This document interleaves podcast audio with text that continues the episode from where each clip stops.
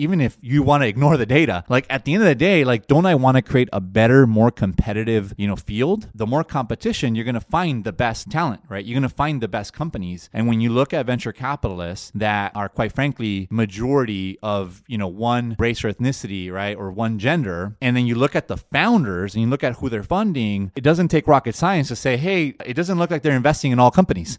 In a fast moving digital world, what does it mean to be a sustainable business? And how does identity empower your business? Join me as I share a glimpse of our life at Spokeo, explore the minds of data industry leaders, and dive deeper into relevant topics in the digital world. So, uh, today, I'm very, very glad and very honored to have my old friend Emanuel Pleitez as our inaugural te- uh, guest of the 10 Talks podcast. So, Emanuel, welcome. I'm excited to be here. Feels like old times, man. We go way back. So exciting uh, to be here as one of your first guests or your first guest, hopefully. well, it is my first guest, and nice. uh, and you know we go way back, but uh, I think you have a very very interesting journey, right? Uh, obviously, graduated from a top school, and uh, and later actually ran for a mayor of LA, and now doing investments and things like that. So, if you don't mind, can you kind of uh, go over a summary of your story because I think your journey is one of the most interesting journeys that that I've known personally. I appreciate that. I, you know, I think uh, I'll give you the whole story, but I think I'll, I'll, start with my high level view of myself. Of I've just been lucky, and you know, you kind of work hard, and things just kind of work out. And it's been a winding road. It's not been a straight line. Uh, at the same time, I, I have enjoyed every bit of it, including my stint at at Spokeo uh, back in the day in 2012 uh, timeframe. Uh, but I I came, um, you know, I was, I was, born in in the LA area. Uh, um, my mom was actually uh, from Mexico. She came across the border when she was pregnant with me. Uh, so I think that was lucky point number one. Like I was a U.S. citizen uh, the moment I I, I um, you know was born, and you know I grew up in in inner city LA, which wasn't especially in the 80s and 90s. If anyone knows the history there, right, you can do your own Google searching or Wikipedia searching uh, of what it was like. Right, high high murder rates, homicide rates. You know, a lot of gangs. Um, had a lot of friends in, in involved in, in that life, and um, I think I was just lucky that I played sports. I had sort of, you know, um, I didn't have, I didn't grow up with my dad. My mom was a single mom, but I was able to have a lot of coaches um, from my athletic teams that I think were the ones that I, I looked up to and that guided me. And then, you know, I, I was lucky enough to excel in, in school, get to Stanford University, which is a great, obviously, university. And then at that point, you're, you know, sky's the limit at that point. You start meeting people, you start realizing what is your actual potential that you didn't realize before. Uh, and then that's when I just kind of took off, right? And I said, okay, what do I do? You know, how can I make a difference in the long run? But how can I also not miss out on the opportunity that I have at a place like Stanford? So I went to Wall Street. Uh, at the same time, I was starting to do political campaigns, right? My civic sort of, you know, interest to be involved in public service um, started there. And, you know, one thing leads to another. I got some good, good uh, logos on my resume uh, and eventually have been able to sort of get into the investment side. Um, but, you know, all in all, just, you know, blessed to kind of be on this journey um, and uh, excited to now be in a situation where I could impart at least my two cents and hopefully inspire other people to, you know, either follow my path or do their own path in their own way. Cool. Yeah, I, I think I know a lot of people in finance, but I think you're the only person I know in finance and then start running the the mayor of LA. So do you mind going to that a little bit further? Sure. Like what drives you to actually quit like very good jobs and then uh, going to uh, actually run for that political campaign and actually got to the fifth place, right? So, yeah. Uh, it, it's funny. Quit very good jobs. Um, I think that's a theme. You don't want to copy me, but it's a theme that actually has happened in my life. I, I, I left Goldman Sachs um, to go uh, and work in the Obama administration. I uh, left Spokeo to go run for office, run for mayor of LA, uh, and you know so on and so forth. So I think for me, there's a little bit of you know, I don't want to give too much, you know, sort of, you know, um, credit to Silicon Valley, but there's a little bit of the Silicon Valley ethos where you're not afraid to take on the giants, right? And and then you couple that with like view that you want to make a difference and you don't want to wait, right? I have a lot of friends who are like, let me wait, make money, and then I'll give some of it back, and that'll be how I help the world. Uh, and for me, it was like, why wait? Just do it right now. Uh, and so you you put that together, and I'm like hey, the people running for mayor of LA like don't really inspire me. I'm like, why don't I just do it? Because I can do it, uh, and I believe in myself. And by that point, I wasn't sort of a newbie in politics. I used to work for the mayor of Los Angeles, so I actually saw the like seven days a week life and what it took, what it took to build a team, what it took to think about policy, uh, what it took to really understand the gravity of being a mayor of, a, of the second largest city in, in the US. So put all that together and then, you know, you get into my head, you're like, it makes sense, right? And and even the way I ran my cam- campaign, it was an upstart campaign. I had like 40 people working full time, not getting paid, you know, normal salary, just like enough for them to get by and to walk the streets of LA. So so you know, it was a combination of like I'm willing to take on the Giants. I, I didn't really care about a, a long-term political career. I just cared about serving and and so I felt okay doing it. And I said, let's let's give it a shot. And you know, friends like you, friends like you know, throughout my life were able to back me. And you know, it didn't work out. At the same time, I learned a lot. I was able to help a lot of people get to what they what they wanted to do, uh, and then I was able to parlay that into still helping the city government. I was appointed by the guy who ended up winning, Eric Garcetti, became our mayor. Mayor Garcetti, he appointed me to appointed me to be his first commissioner for the Los Angeles Fire and Police Pension System, which kind of put me back into like marrying do good with investments, right? And managing at that point just under $20 billion of assets. So, anyway, long story short is that you, you got to dream big and not be afraid to take on the giants. And if you believe you're right and just do it for the right thing, everything's going to work itself out. And by the way, I, remember you were literally running for LA. And how many miles do you run like, right. for that campaign? in the in the last uh, week uh. before election day, it was over a hundred miles that we ran from literally the west side of the San Fernando Valley, like in the Canoga Park, West Hills area, through the whole valley, down through Mid City, through downtown LA, to East LA, and down all the way to the harbor to San Pedro. So pretty, pretty exhausting week. But you know, you got to give it your all too, right? if you're gonna do it, do it right. Go for it. Don't don't just uh, you know do do it just to kind of say you're doing it. yeah, that's that's one of the craziest but coolest political campaigns I can think of. Um, Thanks, man. But uh, yeah, so what are you doing now then? Yeah. Yeah. So uh, since since that campaign, I I joined a, a startup. Uh, so I, I, you know, hard hard to rip me away from things that where you're the underdog.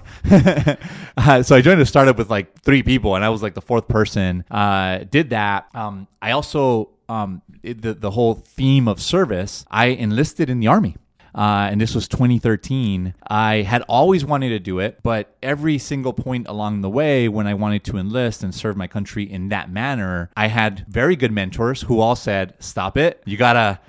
A job offer from Goldman Sachs, go there. You got a job offer from McKinsey and Company, stop this whole military thinking, just go there. And and you know, at some point, right after the mayoral campaign, I was like, all right, I got a blank sheet of paper in front of me, a whiteboard, if you may. Uh, I, w- I want to do what I want to do. And at that point, I was, you know, getting a little older. I was 30 at that point. Um, and, and, I said, it's time for me to just enlist. So I walked into a recruiter's office and I enlisted in the army. Uh, so did that, went through training, went through basic training with like 18 year olds from Middle America. Uh, and um, uh, you know, then I kind of had that moment in life where I was like, all right, what do I really want to do for the long run, right? And I said, how do I marry everything I've done? I've worked inside of tech companies from consumer internet to enterprise software, right, to services.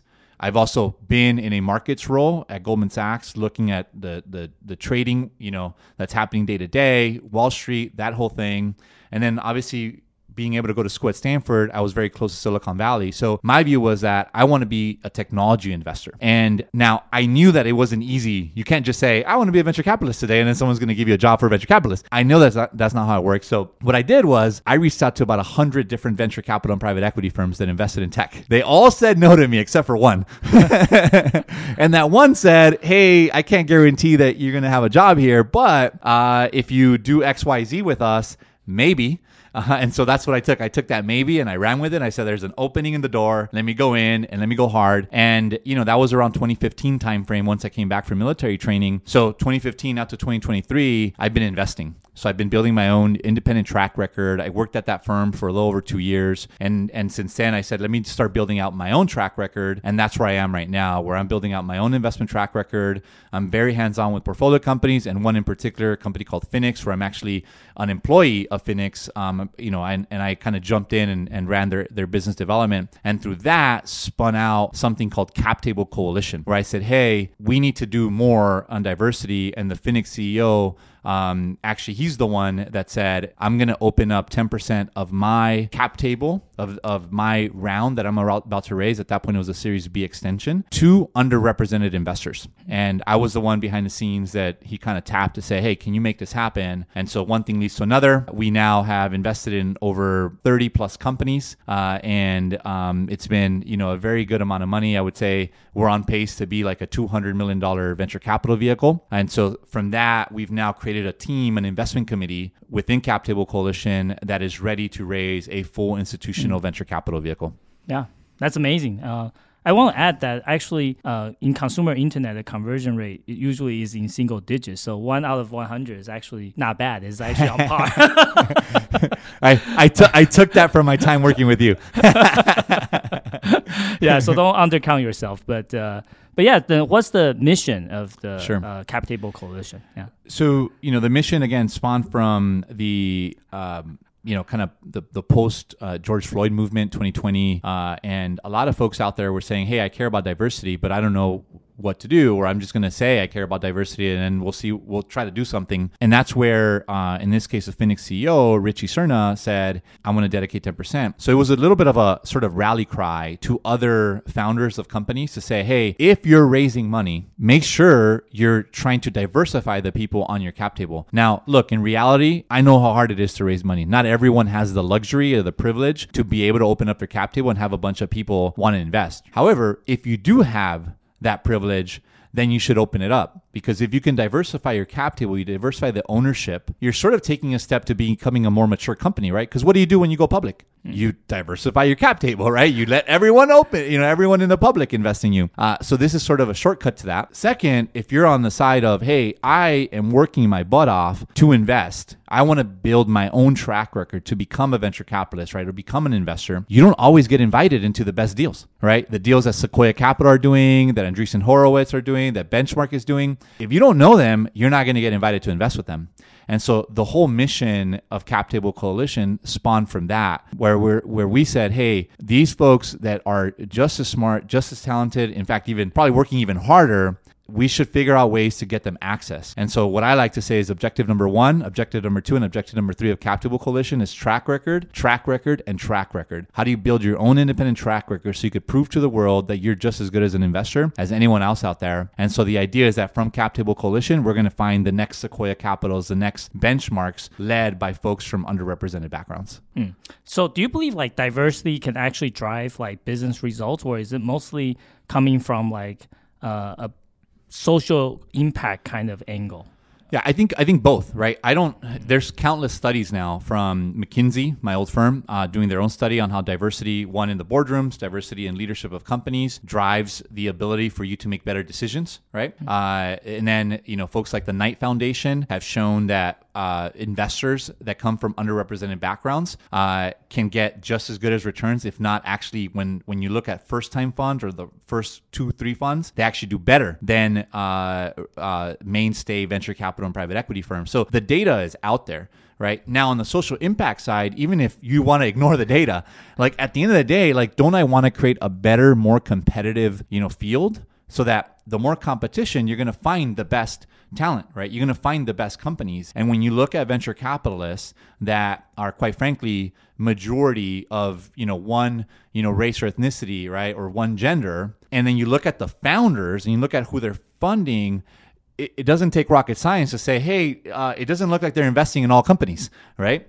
And so when you look at that, you're like saying, hey, maybe there's like 80% of the rest of the world is not getting access to the same funding. And are they not as talented? I would say at minimum, they're probably the same talent, right? They may be even hungrier because they don't have the access.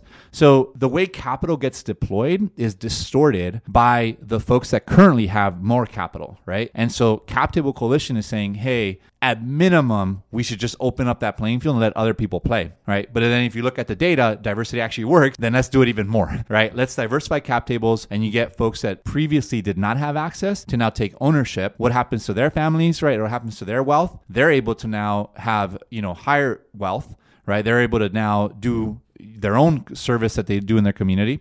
Um, usually, folks that come from underrepresented backgrounds, if you look at that data, they usually do more things in the community. They give away more of their money. They do more volunteer service. So when you think about that, you're actually making the world a better place right? So those are all the reasons which you know I, I, could i could shout from the the mountaintops about that. But at the end of the day you know it's not just about shouting and, and explaining it's just about doing it. And so cap table coalition is about doing it right? And actually diversifying cap tables actually you know calling on founders to open up their cap tables and then creating a network which we now have about 800 plus investors hmm. that can actually deploy their own money right? Or money that they're managing on someone else's behalf so that they can build their track records and actually make decisions um, with equity uh, uh, on behalf of other companies. Are there certain types of companies or certain market uh, market verticals that you guys focus on, or is just uh, general tech?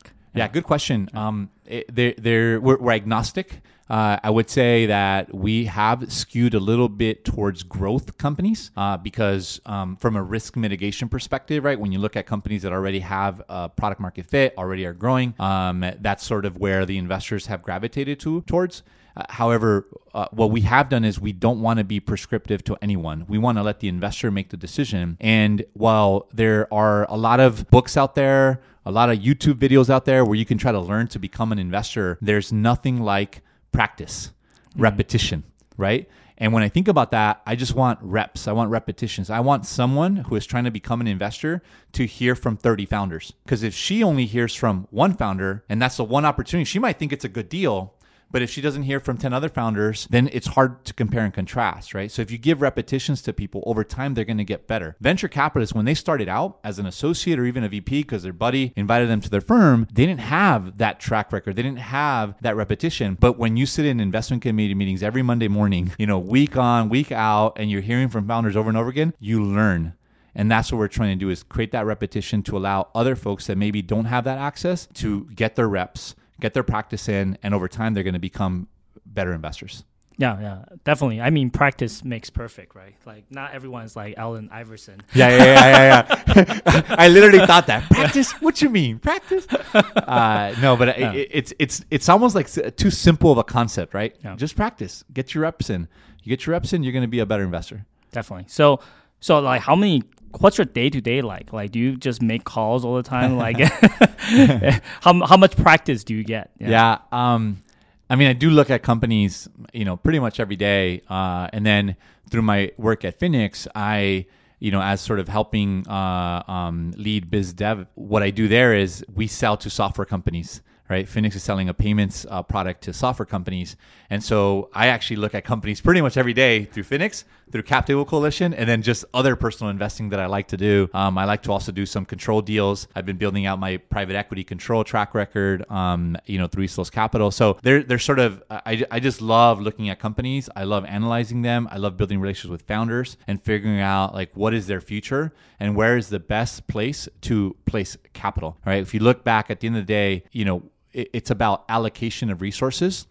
And so you want to, if you have your own money or other people are trusting you with their money, how do you allocate it to the right places? And that's what an investor is doing. So the more places you have to allocate the money, the better you become as an investor. And I think that's what I think I'm reaching that level in my own career where I think I've, I now have enough access that I have a lot of options and that optionality is making me better and better and hopefully over time I'll be able to you know gain the trust of more people. Mm. So how how do you know like which founder uh, to invest in? Like what kind of qualities do you look for, right? Because obviously a lot of founders are very very eloquent and looks sounds very very passionate, but how do you how do you actually uh, quantify their skill sets and how do you actually uh, qualify that they are actually good uh, good founders. Sure. So there's no one size fits all, and uh, that that's as as an investor, um, there are some investors that are really all about the founder. Um, I tend to say the founder is only one part of it. Right. I really care about the market, and I don't care as much about the size of the market. You hear some venture capitalists that say it's all about how big the market is, and I don't actually believe that. I believe that if it's a founder that has certain attributes. In my case, I love scrappy founders. I love founders that don't need the money, right? I love founders who are saying, "Hey, I absolutely could utilize the money, but if I don't get the money, I'm still going to win." Right? I'm still going to figure it out. and that kind of scrappiness, that that that sort of work ethic, love that in founders. Um, you know, at the end of the day, like I, I I'm not the person that's going to follow uh, you know, a, a, a Travis Kalanick type. I don't know Travis, but everything I've read about him, not inspiring to me. Uh, um, so I, I, want founders who maybe are a little, have a little bit more humility in life, um, that know that they have to work hard to still get to the top. Uh, but then if you couple that with the right market, with a market that is growing, right, with a solution, product, or service that is tackling that market, then that's where you get some amazing win-win scenarios. Uh, and so, as an investor, I look for sort of a combination of that and not just focus on one thing because I've I've met founders of all you know shapes and stripes, uh, and and they don't they don't all look like you, Harrison. And you're like one of the most successful founders that I know.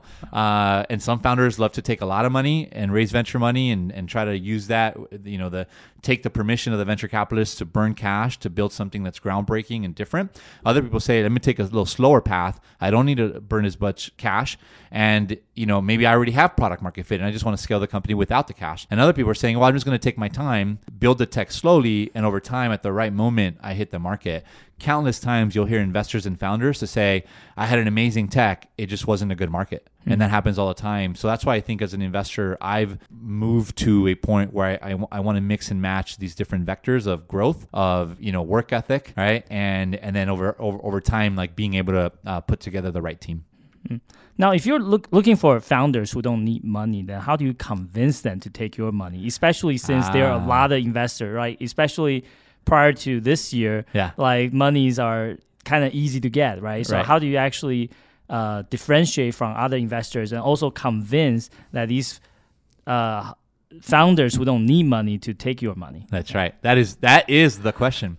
Uh, in fact, I think you're one of the ones that has repeated this adage to me uh, that that I've heard in other places as well. Is that the best companies are bought, not sold, right? And and so if you take that, you you know, if you have a good thesis from an investor perspective, you're like, I want to do that. Then you can focus on the founders that are working on that, right? And when you talk to a founder, and you've probably had many, or not probably, I know you've had many investors that have reached out to you. Um, you can smell out right away that these investors actually don't know what they're talking about. and, they just so, send you a mass email. yeah, it's like they just you know they hire some random person to send out a bunch of emails. Yeah. Um, no, but but uh, investors that actually take the time to understand the space, understand the space where this company is playing matters, right? So you need to do your homework. You need to do that. Then there's a there is still a human element of connectivity, and I do think that uh, that is a trait that I've been able to um, develop. Maybe some of it is just my personality, but I think I've been able to develop that trait where you need to really build trust with founders, mm. right? Countless times, founders actually do not take the highest valuation. They'll take a valuation that's reasonable, but it's because they trust the investor, right? Or they believe they'd rather work with that investor over the long run. Because if you take money from someone, you're essentially getting married to them for a, for a while, right? In fact, sometimes getting married for longer than marriages last. sadly, in this in this country. Um, so so you as a founder are taking are thinking about all that. And so, me as the investor, if I'm talking to a company, I, w- I want to make sure I do my homework, right? I want to I want to be clear that this is the value I could add. I don't want to blow you know smoke up anyone. Uh, uh, I want to I want to be able to say I can actually deliver this and in a respectful way and not overpromise. All right, and then being able to say at, at the end of the day, like you're gonna you're gonna actually enjoy working with me, right? I don't need to be in your business every day, but I'm here to help. I'm here for that that call when you need to talk to someone because you're you're facing a tough decision. They need to feel comfortable. And it's funny, I'm going to bridge to my military training here because I am in human intelligence. Uh, I, I in the army I, I, do human intelligence, which includes interrogations, includes essentially collecting information uh, from human beings. And there's there's sort of a marriage of all my worlds where actually as an investor you need to be able to connect at a, at a human level with the founder so that then at the end of the day, they're going to want you on their team. And then valuation and all that other stuff goes kind of out the window. It's all about like, could you be the right fit and someone that they could partner with for the long run? Hmm. So, do you mind share a tip on how do you build that trust? Because obviously, the trust is kind of this holy grail, not just in marketing, right? Like marketing, we know if we build that trust between the brand and consumers, you'll increase conversion rate. But also, for example, in the market of identity, uh, trust and authentic web is the holy grail, right? So how do you kind of uh, build that trust, like uh, between when you just meet a founder for the first time? It's a good question. So um, I, I always like to just break it down. Forget the business world and all that. I think um, if you have a good resume that stands on itself, you don't need to flaunt it. You don't need to brag about anything. Um, it, will get uncovered. Uh, so I think I'm lucky that at least I have that going for me. But then at a, at, a, at a just a basic level, uh, a founder is a human being that that has their own motivations, their own interests in life, right? Their own view of their own future. Like, what do they want? Do they do they want money right now? Do they want money in five years? Do they you know do they have an ego? The answer is probably yes, right? But there's different degrees of ego. Every founder has an ego, but how is that ego? Uh, you know, uh, how, how does that uh, get calibrated an investment, right? Do they want to be on the cover of Forbes magazine? Do they want to be uh, mentioned in the Wall Street Journal? Or do they just want to be someone that gives back to their community? And so, if you take the time to understand the founder, understand what they want, and sometimes founding team, right? Um, you have co-founders, very different dynamics too. And so, understanding those dynamics, understanding what levers you know they care about the most that allows you to put a package in front of people that they're going to appreciate because you're listening to them so mm-hmm. it's not one size fits all i've done deals where it's like here's money at whatever you know the terms were already negotiated i can just turn around and i trust that everything's going to go well. And then there's deals where i'm going to take a 60% controlling stake in a company and i'm going to do quality of earnings legal due diligence. I want to meet the customers. I want to meet your employees. I want to interview your engineers uh, and you go deep into due diligence. Hmm. and there, there's no one way to do due diligence. I would say you want to skew towards more intense due diligence. At the same time you also need to build that rapport with the founder to understand why are you doing it? Are you doing it just to check boxes? Are you doing it to really understand the company because you can add value? And so, you know, those are all the things that you're trying to, you know, figure out in that getting to know you process with the founder. I'm, I'm glad to hear that uh, investment takes so, many so many human elements because uh, at least we know that it won't be our job won't be outsourced to AIs, AIs or machine learning. Yeah. Yeah. No, I, I have friends who say like, well, once you establish valuation, isn't it easy? You just like invest, right? You just send them a term sheet and they accept. I'm like, ah. There's a human element. The founding team needs to trust you. They need to want to work with you. Otherwise, like it's just you know papers and numbers, and like any any other investor could do that, mm. right? Plenty, hundreds if not thousands of investors that could probably do that. Mm. Yeah. So did th- these conversations change in the past year? I, we all know that the economy has changed quite a bit, right? Even yeah. job markets like turn from really hot in the tech and then now not so much, right? So yeah. did these conversations change in the past few years? Uh, in, in the past few months? Yeah. They have uh, well two things, right? There's there's uh, I would say two major things. One is COVID, and the other is the markets uh, crashing, especially on the tech side. COVID uh, has made it way more acceptable for you not to always have to meet in person. So uh, there are founders that I meet that are totally okay with just a bunch of Zoom calls or G meets or whatever, and and not meeting in person. However, if you're actually really trying to make a sizable investment and actually working, being hands on with the company, that in person, I'm I'm a little old school, still kind of needs to happen, right? So that's sort of you know COVID impact.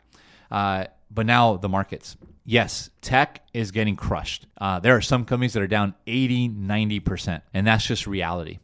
All right. Now I can get into the mechanics of interest rates rising, cost of capital increasing, and you know there's a there's a rationale for why uh, the valuations are going down, especially in the public markets and reverberating through the private markets.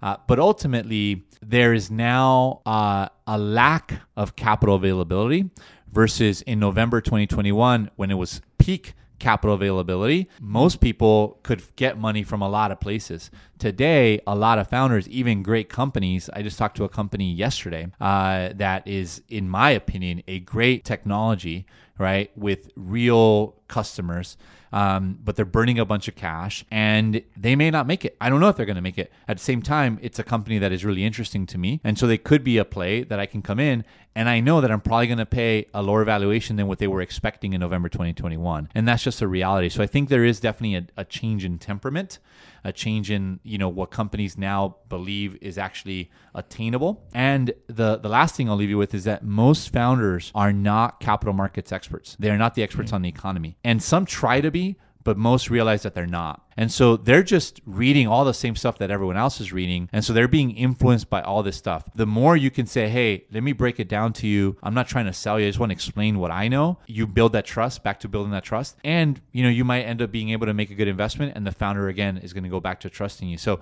never forget that. Um, it's very tough times for the tech companies right now because of valuations, but go back to your roots, right? Why did you start the company? What made you successful? Do that and then find good partners. Uh, don't worry so much about valuation. Just find good partners that you can work with for the long run. Hmm.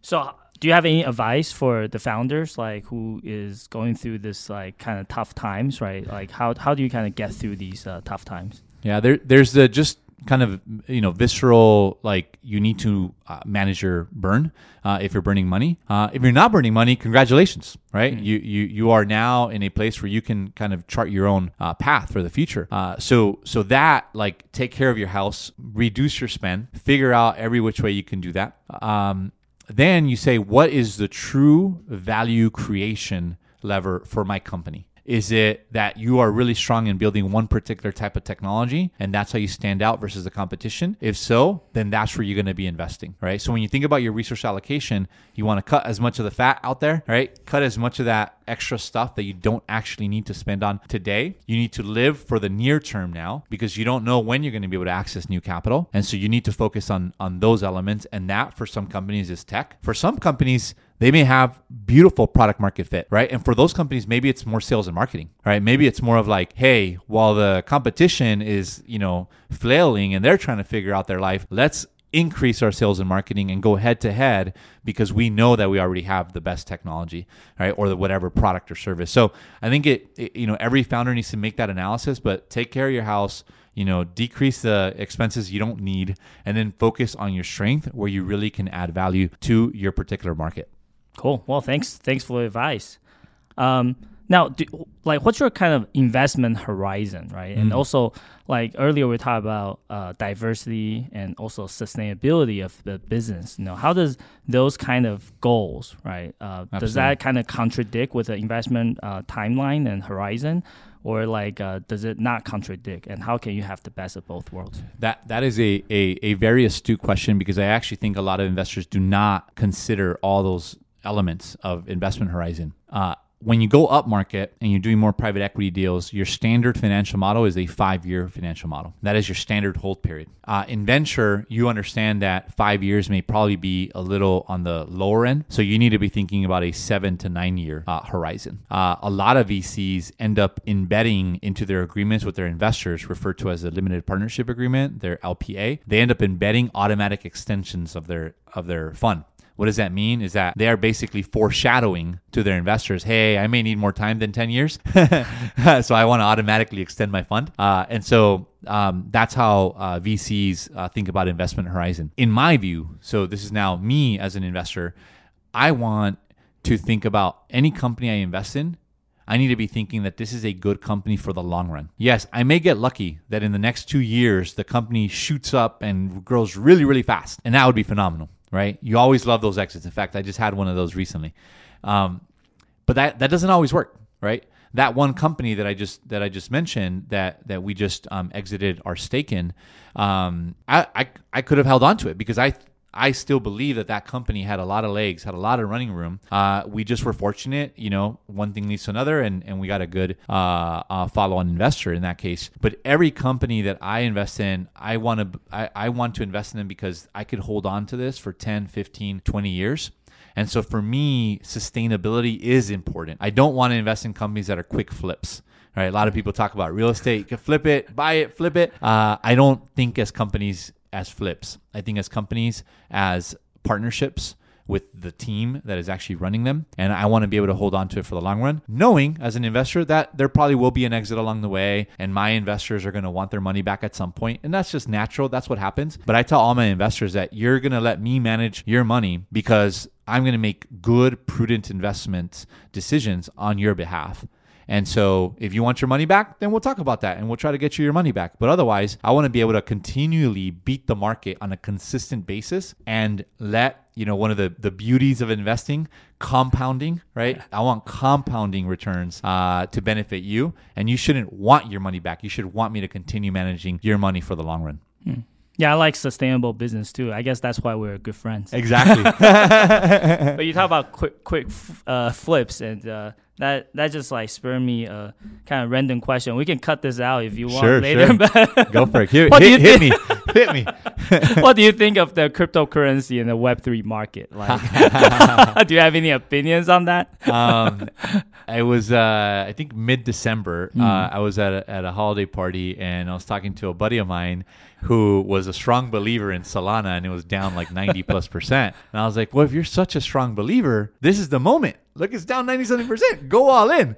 Right. And, and I, I, I say that as a sort of micro anecdote to if you really believe in something, you can see if you can see something that you believe everyone is missing out on, then believe in yourself. If that's really who you are, then don't go against what you believe in, right? And what's happening right now, which is not just crypto, I'll go back to crypto and and you know blockchain and metaverse and other things that sort of have hit this sort of you know popularity and and NFTs, um, and some of it may may be around for the long run, but it definitely hit this fervor, right? In November 2021, that was the peak. And I tell any investor in any of these, what others may consider fads, right? Or again, the fervor of the imagination of people like this is going to continue going up and I'm not missing out. The best investors in the world are investing less right now than they were investing in November 2021. Why? To me, it doesn't make sense. If you really believe in something, then right now you should be investing even more than when you were in 2021 in november 2021 because in november 2021 the prices were like three four five times in some cases 10 times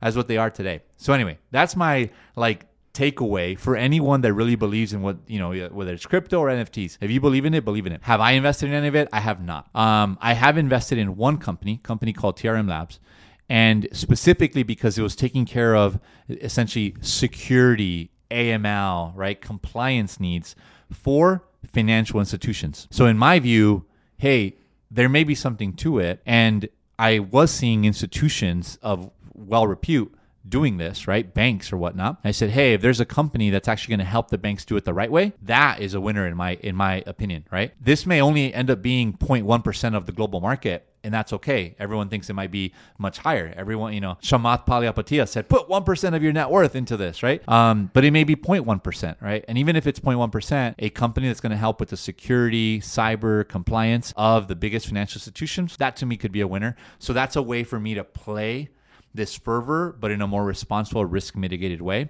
in my opinion. Uh, so, you know, you have to be a student of the game.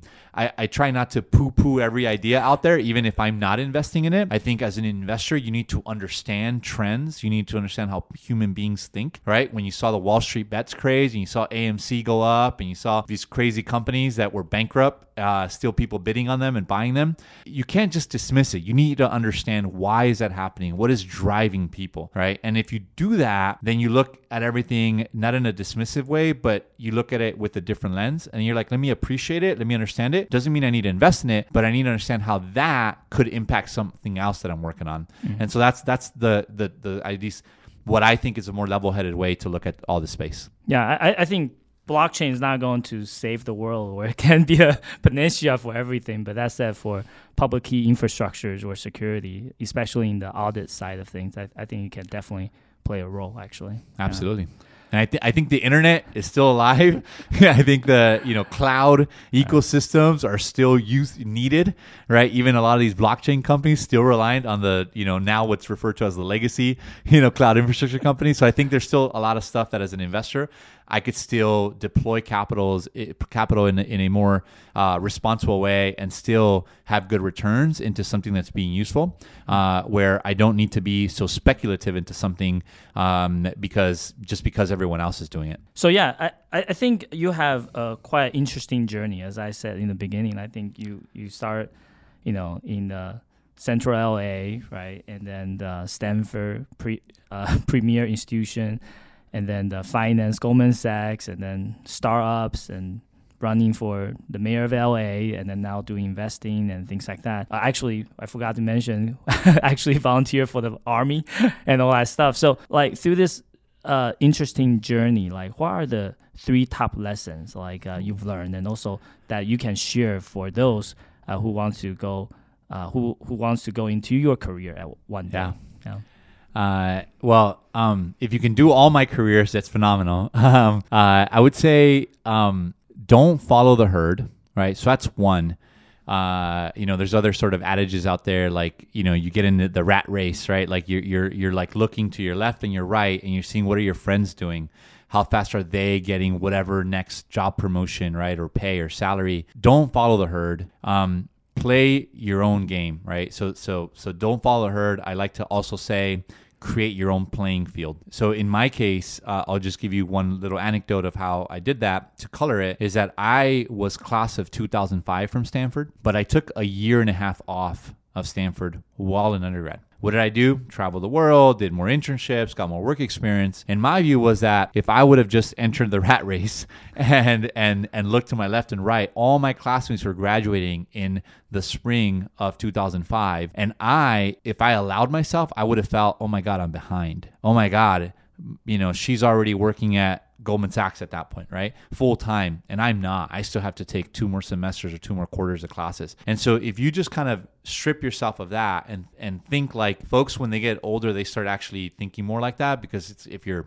35 versus 39 less of a difference versus if you're 22 yeah. and 23 and, and so um, don't follow herd create your own playing field the other thing is related to this it's a marathon it is a long road so don't be in a rush. Do what's right for you and take your time. If you need to take your time, take your time. Um, I know, uh, you know, I'm, I'm going to share something you shared with me in the past in that you, you had to learn English, mm-hmm. you know, as a second language here in the, in the States.